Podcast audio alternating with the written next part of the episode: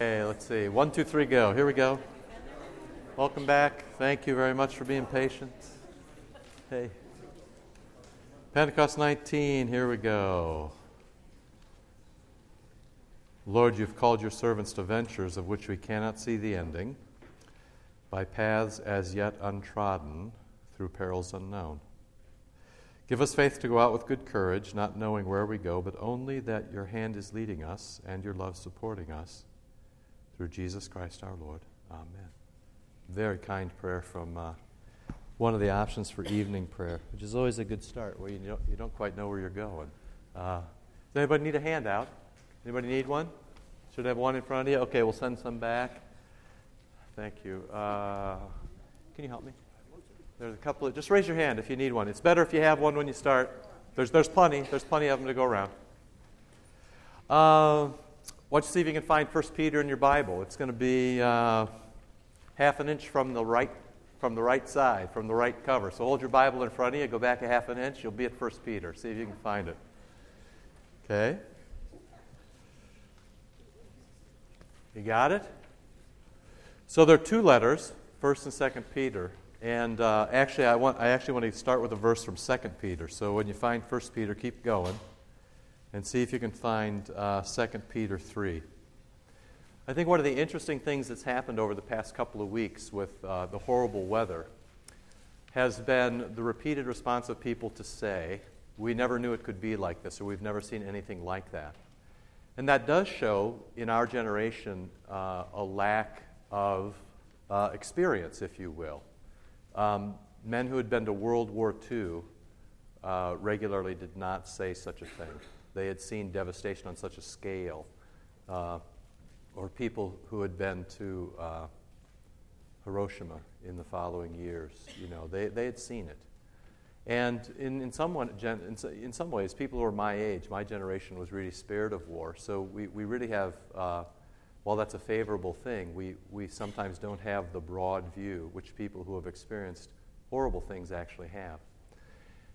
And then uh, you come to 2 Peter, and if you get to 2 Peter 3, uh, you have a very interesting thing that happens with 1 Peter and 2 Peter. 1 Peter is probably a confirmation sermon. It's probably a, uh, a sermon that Peter wrote and then circulated to the churches in Asia Minor, or the area which you as know as Turkey. Those were uh, four or five or six independent provinces uh, that, that sort of uh, you know, were fit together on the map during the first century. And uh, you know, Christians sort of went everywhere, and they made more Christians as they went. And they really knew and really gave themselves to apostolic authority. You who were with me uh, a few years ago when we did Luke, you remember that St. Luke's gospel uh, in 1 verse 4 starts with a verse that says, uh, into this you were, you were catechized. It's the word that we use for cate- catechism, which means into this you were drawn. You sat down and you were quiet and you listened as somebody taught you. And, and then Luke's gospel teaches the, the Gentiles all the way through. And then at the end, you know, 24, verses, 24 chapters later, he says, Now see, we've catechized you into that. They were very serious about Bible study, they were very serious about training. They were very serious about the apostolic word, and they knew what our generation has often forgotten the churches live and die by Bible study. Thank you very much for coming. Uh, my, you know, one of my great nervousnesses in the church in general and in our church in particular is that we will live and die by Bible study. We will also live and die by the divine service, but the divine service and Bible study do very, two very different things at the divine services, it's nothing but given to you. You're just, you're, all your receptors are fully on, taking in every gift you can get. Uh, but at the point of Bible study, it really is about the application of God's Word to our life. And as I've said before, and I'll say it again to you, especially as we sort of think now into the future what we'll be doing, all the heavy lifting in a church is really done in Bible study. It's done here it's not really done in voters' meetings. It's not really done in hallways. The heavy lifting is done here. If everybody comes to Bible study, voters' meetings are a breeze. The direction of the future is a breeze. It's here where we count the cost. It's here where we try to figure out what we're going to do. It's here how we try to understand going forward. And Peter knew that. He also knew it was impossible for him to go to all these churches all the time in Turkey, in Asia Minor. And so he writes these two letters, the fir- and, they're, and they're somewhat different. And here's the reason why. The first one seems to be a baptismal sermon or a confirmation sermon. What seems to have happened is uh, that people were gathered, you know, through this long process. And you remember in the early church, uh, three years was the time for the new members class with a sponsor who came and vouched for you, brought you along. You know, sometimes people, we, we four week or four months here, we sometimes go five months depending on the group. You know, we go three or four months, and people think we're the oddest thing. And I, and I know that there are churches. I was a, on a church tour a couple of months ago where you could come on a, uh, it was a large Missouri Synod church where it seemed that you could come on a Saturday and be a member on a Sunday. I mean, that is not the way of the scriptures. It is not the way of Christ. It is not the way of catechesis. It is not the way of apostolic tradition. So this was a big deal. And you remember in the early church too, Easter Vigil, they, they, when, they, when they sort of institutionalized it to be bringing adults at Easter Vigil, they would baptize them and then often keep them in the church for a week. They would have already taught them for, um, they would have already taught them for three years, and then, uh, then after they're baptized, they say, you know, you don't really know anything. You need to stay here, and we're going to tell you what just happened to you. Isn't that fascinating? Three years of study, and they baptize you, and they say, you need to call home. You're staying here for the week because you don't really know what happened. We're, we're going to teach you something now. Well, that's what this is all about. So, First Peter is, is a sermon, it seems, to the, to the baptized, or, or, and I sort of talk about confirmation because uh, this is the way you talk to adults, and those things sort of come together in an adult baptism. You know this about us, right? That if you uh, are baptized as an adult here, uh, there, that, that is your confirmation. There's no higher level thing than being baptized, and we shoot you straight to the altar because we've done. We've done the teaching. Uh, normally, we baptize your kids and we teach them later. With adults, we do the teaching, then we baptize them and bring them to the altar. So, that's what's happening in 1 Peter. You see, you will see in the book that about uh, four chapters in, it breaks off and starts to talk to the bigger congregation. So, what it sounds like is Peter sent this letter, uh, this sermon disguised as a letter, and they had all the new converts up round about the front. And here's the instruction from the apostle. And then, about chapter 4, Peter remembers that all the rest of the congregation is there, the sponsors and everybody else who belongs. And he says, Well, something here for you now, too. So there's a double bit in 1 Peter. Uh, the first bit is about being baptized, what you're going into. And then the second bit is about you who've been around for a while, what your responsibilities are. And the third bit then is in 2 Peter 3, if you just have a look at this. Now I'm going all the way back to where I started, which was we sort of marvel at devastation now, and, and many people my age haven't had that kind of experience. Um, you know, I slept through a tornado once, and it sort of uh, it did ra- it actually did a cool thing. My aunt forgot me. I haven't spoken to her since. I was about I was about eight and upstairs. Everybody to the basement. I was kind of a hard sleeper, and so then uh, later I hear them coming back up saying, "What's the deal?" And then they look at me like, "Where have you been?" Well, I was asleep. Nobody let me know. But it did actually weave a lawn chair through the barbed wire fencing back. That was cool to see, back and forth. And it also tore down the Cedar Rapids Drive-In, which is big news for us. Okay, in Cedar Rapids, Iowa, that's a big deal when the drive-in is devastated. But uh, you apparently haven't been to Cedar Rapids. Okay, so uh, in any case, we don't have sort of we, we, we, don't sort of have this in our. It's, it's remarkable to listen to people talk about this, and yet on the other hand, uh, that's nothing compared to what's coming. Okay, 2 Peter 3, uh, 10. But the day of the Lord, and your Bible would have helped you had it capitalized D day. The big D day of the Lord will come like a thief you know, like without warning, like nobody is expecting it, like Jesus, that old thief, will show up. And then the heavens will pass away with a loud noise, and the elements will be dissolved with fire, and the earth and the works that are upon it will be burned up. Boom. Now that'll be cataclysmic. That'll be devastation like I've never seen devastation. And then he ends up, since everything's going to be dissolved, so as you're driving home today, look around and remind yourself that everything you see is going to be dissolved. It's all going to be burned up, it's all going to go away. Which for some people is a great cause of hopelessness. Well, what's the point? You know, if we live, we die. What's the point? No, Peter goes exactly the other way. Because even though it's going to be dissolved, you and I know that those things that you see outside are not the end of the matter. Since all these things are about to be dissolved, and here's the point what sort of persons ought you to be in lives of holiness and godliness? And that, you see, is your task as one who is baptized. That's your task as one who've been to the altar, who, who has been to the altar this morning.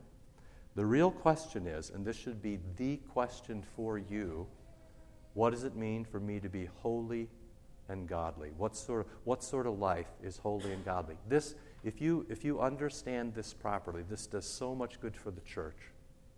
On the one hand, it crushes anything in us that is not holy and not godly. You remember occasionally, you know, they'll say, Paul to the Corinthians, you know, those things shouldn't even be named among you. I mean, people should be able to look at, rather than people saying, looking at a congregation and say, um, they're unkind, they're not generous, they gossip. You know, Paul says, those kind of things don't even get named among God's people. You know, it's not, those things are to be crushed down by the holiness of God's law, and then you all resurrected uh, in the holiness of the gospel. So it's a very serious task, but it's very easily, very, very easily described. What sort of persons ought you to be in holiness and godliness? That's the point. It's the only point. And everything that's done in the church is a cipher trying to figure out what it means to be holy and godly in this time and in this place. That's it.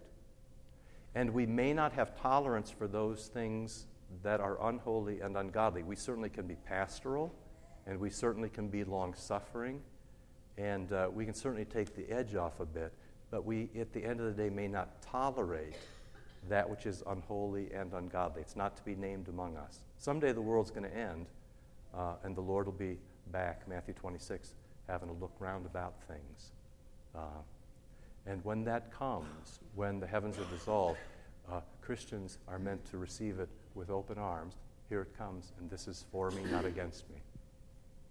The only way that that happens is when we are brought into grace through word and sacrament, when we are given the life of those who are baptized and have the body and blood of Christ put into us. And that's what 1 Peter is all about. So if you spin back then just to 1 Peter 1, uh, that's where we want to go. Okay, 1 Peter 1. And I'm just going to shoot you through about 12, uh, about 12 verses, and we'll see what we can do today. But maybe just to read first. And as always, with these shorter books, it actually wouldn't, um, you know, it's no longer than reading a magazine article. If you could sit down, if you begin to read this over and over again, you can read this in 15, 20 minutes, start to finish. It'll get easier as you go. You'll remember bits and pieces. Pretty soon it'll become part of you. It wouldn't be a bad exercise from now until Christmas when we're done, or whenever we're done, for you to read this once a day. That wouldn't be a bad exercise. You sort of read it over and over again. Um, I remember Arthur Just this summer in a lecture that he gave talked about how with his guys, he reads Galatians to them on the first day of his Galatians class, and I think it's the most boring thing they've ever heard. I think he said it takes him about 30 minutes uh, you know, they can barely sit still for it. Then they go through and they do all the Greek and all the exegesis and they see all the pieces and how it's put together and how it fits into church doctrine. And the last thing he does for the class is reads the text and then walks out of the room. And for those guys, it is a seminal experience for them to hear that and understand and make the connections and see that that's the way the text is meant to be read. You know, you remember that there weren't chapters and verses early on. It was just the apostle took off and wrote. So you might try that as an exercise just for yourself. Uh, you just might, you might give it a go. So I'm just going to do 12 verses here, and uh, we'll see how far we, we go here. Peter, an apostle of Jesus Christ, to the exiles of the dispersion in Pontus, Galatia, Cappadocia, Asia, and Bithynia chosen and destined by God the Father, and sanctified by the Spirit for obedience to Jesus Christ and for sprinkling with his blood. May grace and peace be multiplied to you. Blessed be the God and Father of our Lord Jesus Christ. By his great mercy, we have been born anew to a living hope through the resurrection of Jesus Christ from the dead and to an inheritance which is imperishable, undefiled, and unfailing, kept in heaven for you, who by God's great by, who by God's power are guarded through faith for a salvation ready to be revealed in the last time. In this you rejoice, though now for a little while you may have to suffer various trials, so that the genuineness of your faith, more precious than gold which through which though perishable is tested by fire, may redound to praise and glory and honor at the revelation of Jesus Christ. Without having seen him, you love him. Though you do not now see him, you believe in him and rejoice with unutterable and exalted joy as the outcome of your faith you obtain the salvation of your souls. The prophets who prophesied of the grace that was to be yours searched and inquired about this salvation. They inquired what person or time was indicated by the Spirit of Christ, the Spirit of Christ within them, when predicting the sufferings of Christ and the subsequent glory. It was revealed to them that they were serving not themselves, but you. In the things which have now been announced to you by those who preach the good news to you through the Holy Spirit sent from heaven, things into which the angels long to look. That is one sentence. All right. Learn your Greek. Crazy stuff, huh? Uh, it's one sentence not because uh, he runs on, it's one sentence because he's exceptionally talented. It's one sentence because he knows how to put together a sentence that long and make it all good. So I'm at point one then. Um, what kind of person ought you to be, holy and godly, as you look forward to the day of God and speed its coming? So, how's your life working out? Is the question. I have a Greek friend whose grandmother, wherever it's, it's whenever he says, uh, "Grandmother, I'm off to I'm off to China on business," it's too much. This is grandma, you know, uh, the new girlfriend. It's too much. For his grandmother, everything is too much. Everything is a challenge. She's a Greek grandmother. She's very nice, but she worries. And she loves him. I have the sense, um, sometimes in you, sometimes in me, that it's all too much. So, um, one thing to be interested in is to look out for hopelessness. Um, there, is, there is a way of hopelessness that can devastate you, and that's the sort of thing that can uh, really render you uh, impossibly, uh, may render you useless to the Lord, best to put it that way. And that would be the way of Satan and the way to have then been overcome by uh, the sorrows of the world. Now, that's a bit easier to spot. You know, people sort of curl up in a ball and um, can't do anything about that, and that's a fearsome thing to, to see or experience. But short of that, and here is where things, where we, we may have to be a bit more clever, I think. Short of that is just the malaise of uh, one day after the next, or sort of the bumping through life as if nothing really matters too much, or sort of the aimlessness, which you can often find in persons and also find in churches. They just don't really know what it is that they're all about. I mean, I hope to God that you, you I hope that you could say, somebody said to me after the sermon last night, uh, I got it. I, I, am remorseful because I'm a sinner, but, but, but my Heavenly Father still loves me. Now, what do I do? And I thought, that's actually a great response. But then, you know, I said, You know what to do? No, I don't. I don't know what to do. And I'm like, uh, Christ, Scripture, prayer, the divine service, generous giving, uh, acts of mercy, and a winsome witness. Oh, yeah, okay, I got it. I mean, you've heard this over and over again. You all do know what to do. You know that we're given to Christ, and He's always at point number one. You know that He listens to you, so it's good for you to be praying. You know that He speaks in Scripture, so it's good for you to be reading. You know that He gives at the divine service, it's good for you to be receiving. and you know that He puts people in front of you to whom and for whom you can do some good. And so, best for you to be generous and merciful and to be able to speak a kind word of law and gospel to them that they be saved. You know what to do. It's in the doing of it. And one of the troubles, I mean, you're, you're smart enough now, you're sophisticated enough to know what the doing is. One of the troubles, though, is to not sort of keep that in front of you. To be aimless in some ways is to be as disabled as to be hopeless.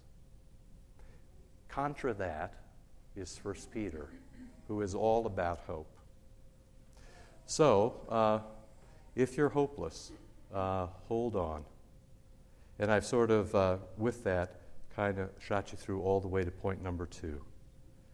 Um, this letter, this sermon disguised as a letter, okay? And actually, probably flip to point number three. Everything's connected. So, Peter, an apostle of Jesus Christ. Now, um, for you all and for me, for us to sort of, uh, we're sort of used to hearing that Peter, apostle of Jesus Christ. But there weren't that many apostles, friends, uh, and there's none around today. Apostle, in the technical term, uh, meant somebody who'd seen Jesus eyeball to eyeball, right? So Paul can say he was an apostle because Damascus Road, uh, he got to see him eyeball to eyeball. More important, uh, perhaps, than that, or, or if I could draw you into a respectfulness of that, when we say one holy Christian, Catholic, apostolic church, what we mean is that we are in the line of and respectful of what the apostles delivered. So this isn't to elevate Peter any more than the Lord himself elevates him. The Lord chose Peter, and uh, so we, we, we tend Peter. Where you could possibly go wrong here is to split Peter off from Jesus. This is a regular thing now. Uh, in all the uh, normal places where there's friction in the church, um, how the supper is to be administered, um, the use of women in the church, the service of women in the church, the ordination of practicing homosexuals. Um, the use of Scripture to reprove as well as to encourage. Uh, in the ecumenical confession of faith, the confession of faith between churches, in all these places where there is friction, there is regularly uh, the abandonment of the apostles or the suggestion that Jesus said something different than the apostles. Peter is trying to tell you that what he's got here is what he got from Jesus. I'm an apostle, and the only reason I'm an apostle is because Jesus made me one.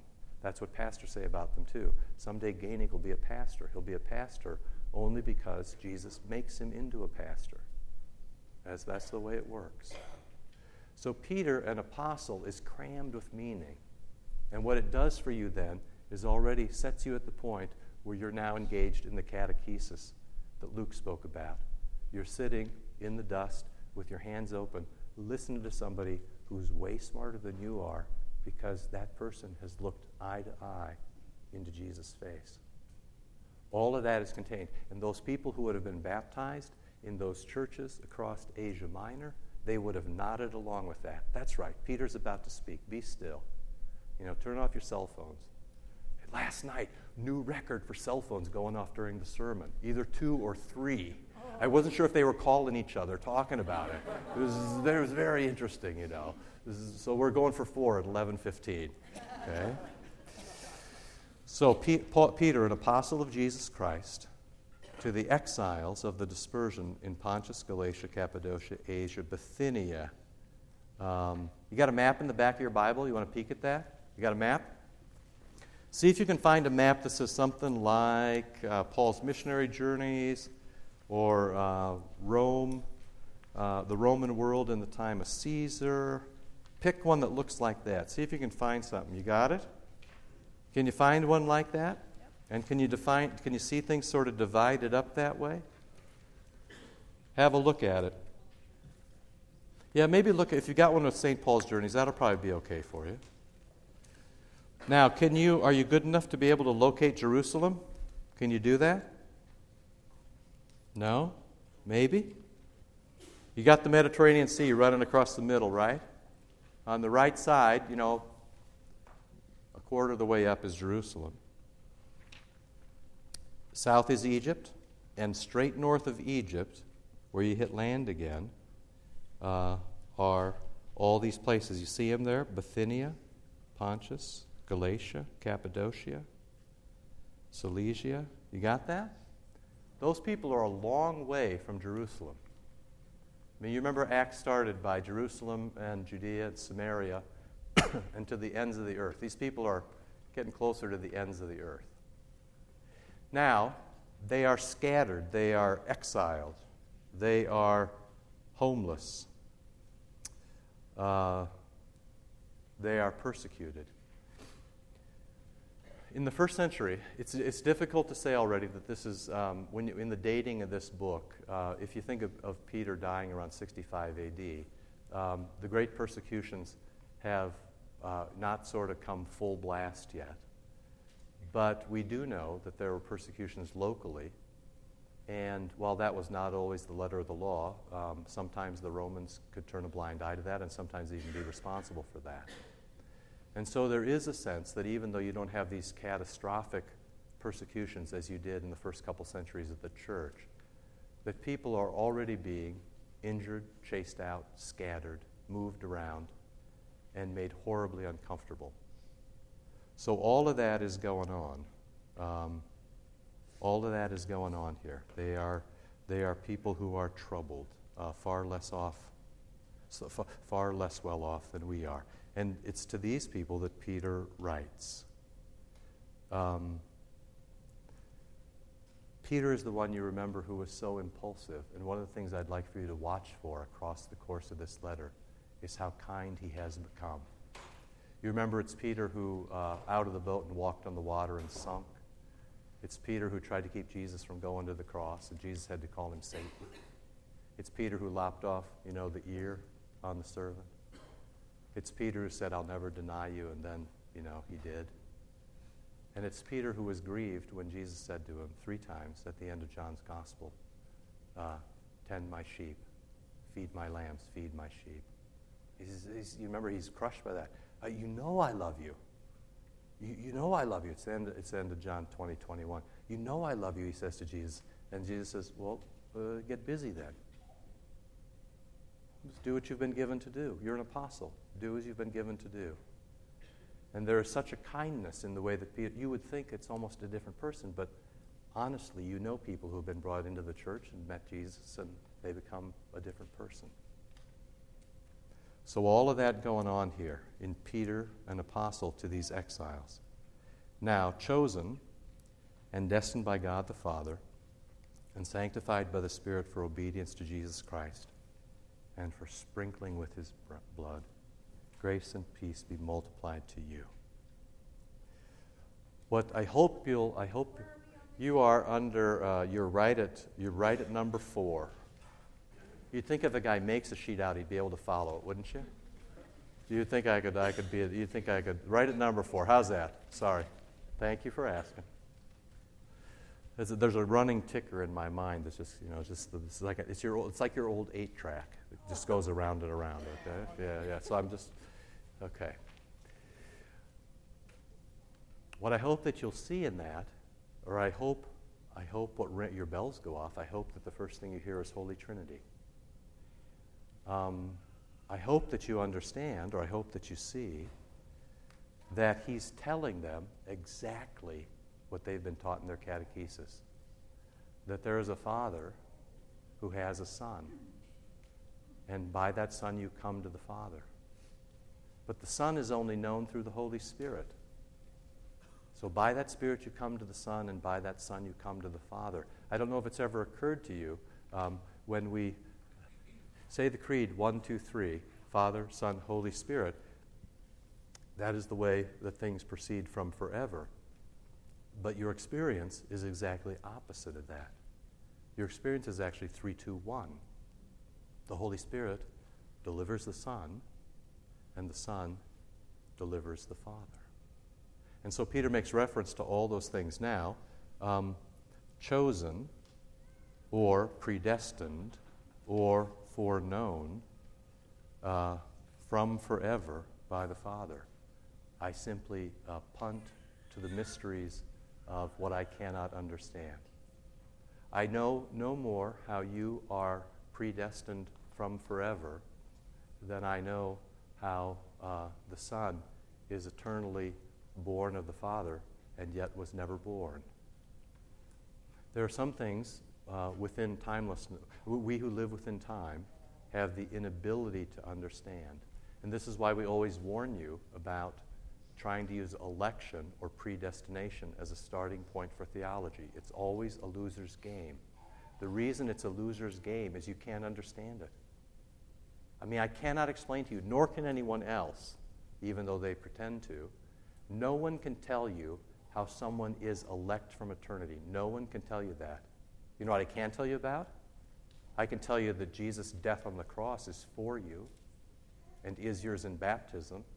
And because of that, you'll be saved. That's clear. That's, that's, that's, that's the clearest possible thing.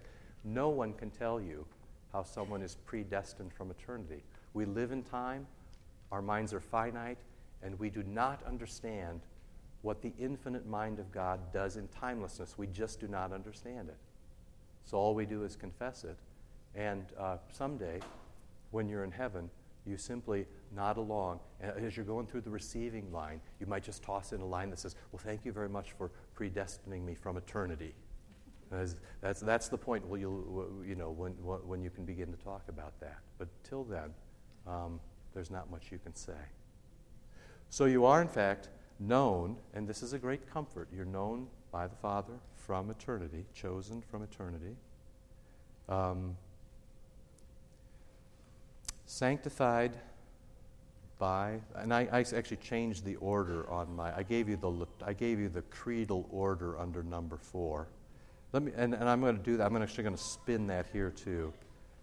Consecrated with the sprinkled blood of Jesus Christ. Okay? You're consecrated with the sprinkled blood of Jesus Christ. Now, the question is, where did that ever happen to you? And there are two answers, I think, at least. One is you remember in, uh, in Exodus 24, uh, they've had a bit of a rough go there coming out of Egypt. Do you remember this? And about Exodus 20, he gives the people the Ten Commandments, and then the, or ten words would be a kinder way to speak about them. The Lord gives the people the ten words, and he says, Are you all in on this? Moses says, Are you all in? The Lord would like to know, Are you all in?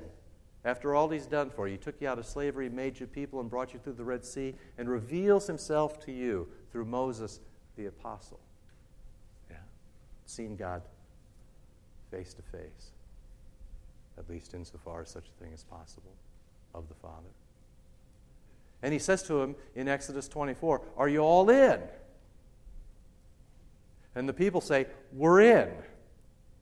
And you should hear in the background, do you renounce the devil and all his works and all his ways? I do. Do you believe in God the Father Almighty, maker of heaven and earth? I do. And in Jesus Christ, his only Son? I do. This is, this is no different than what happens to you. And then you remember there's a sacrifice, and the blood is gathered up, and part is spilled on the altar. And then the rest of the blood, you remember what happens? Splashes it on the people, sprinkles them with the blood of the sacrifice which should make your Holy Supper bells go off. And also your Holy Baptism bells. You remember how in Romans 6, verse 3, if you are baptized, then you share in Christ's death, in his burial, in his resurrection, in his glory, and in his new life. If you are baptized, Whatever happened to Jesus happened to you. That's why on Easter Vigil, what happens at Easter Vigil is the rehearsal of all the big Bible stories. Why do we do that? To have a history lesson? No. We do that because those stories are your stories. Creation, that's your story. Through the Red Sea, that's your story. The Promised Land is your story. Three men in the fiery furnace, that's your story. If it happened to Jesus, it happened to you. How does his blood get on you? 2,000 years ago, 4,000 miles away. How does it get to you? Through, the, through baptism and through the supper. And that then, uh, by the power of the Holy Spirit, that's what the Holy Spirit does for you. So, you are uh, chosen and destined by God the Father, sprinkled with the blood of Jesus Christ, and sanctified or hallowed or sainted or forgiven. Not for nothing, you're forgiven to live in obedience to Jesus Christ. That's why you're forgiven. It's the gospel for today. You know, it's, it's, and, you, and you can only you can only hear that in the proper way if you can if you can come to understand obedience as a gospel word. If you can understand obedience as being invited into the holiness and godliness of the universe. Only if you can understand obedience that way can you hear it as, as, a gospel word. If you, can, if you can understand obedience as being invited into the will and work of God Himself, if you can understand that what you're made for is to be in step with God the Father, God the Son, and God the Holy Spirit, if you can understand that, if you can hear obedience as a gift and not as a curse, then you understand your baptism. And if you don't, you don't. It's just as simple as that. It really boils down to this. I remember once there was a, there was a and this was a seminary. I remember, I remember um, a professor preaching who was a New Yorker, which always sort of sharpens the point. Um, and uh, he was also in deaf ministry, which uh, a fascinating thing. People who sign, they learn to speak very directly and clearly. It's a very helpful thing. And I can remember him preaching at seminary saying um, to the guys who were sort of sitting there, maybe the trouble, maybe, maybe you have so much trouble with all this because you don't believe all this. And I, I can remember being um, so heartily offended by that.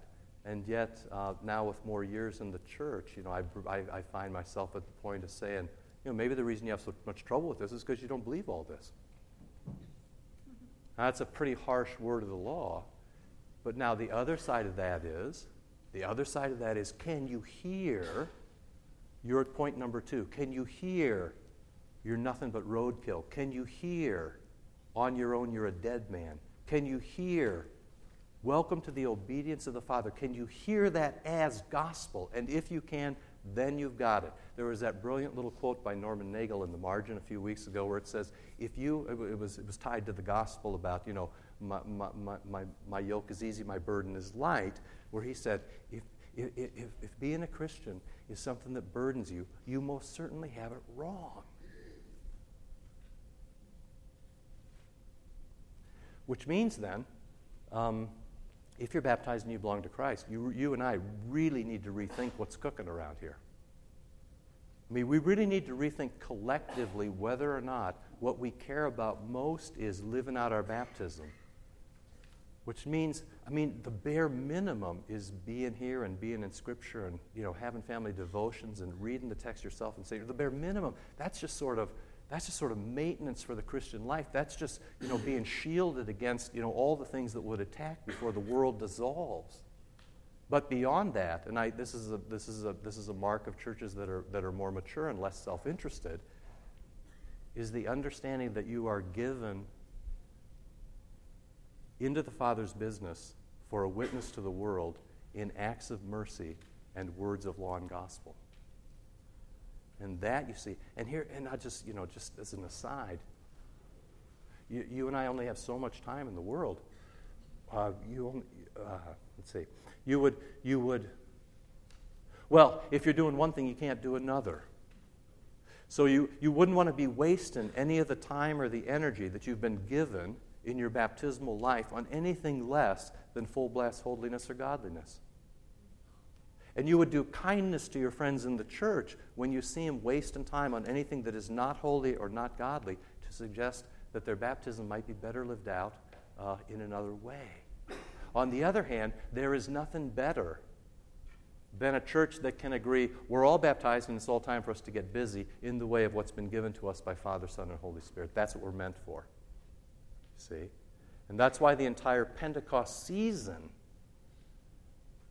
where we're meant to talk about how we grow up together and the church, doesn't really talk about us at all.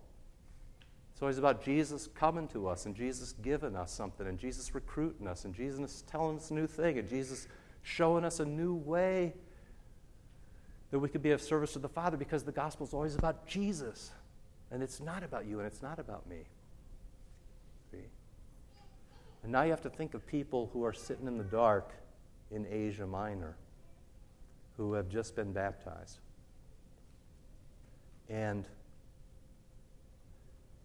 when they hear this letter read, what they hear is, I'm throwing my lot in with Christ. That's what you need to hear. And that's what we're meant to hear as well. Man, am I late.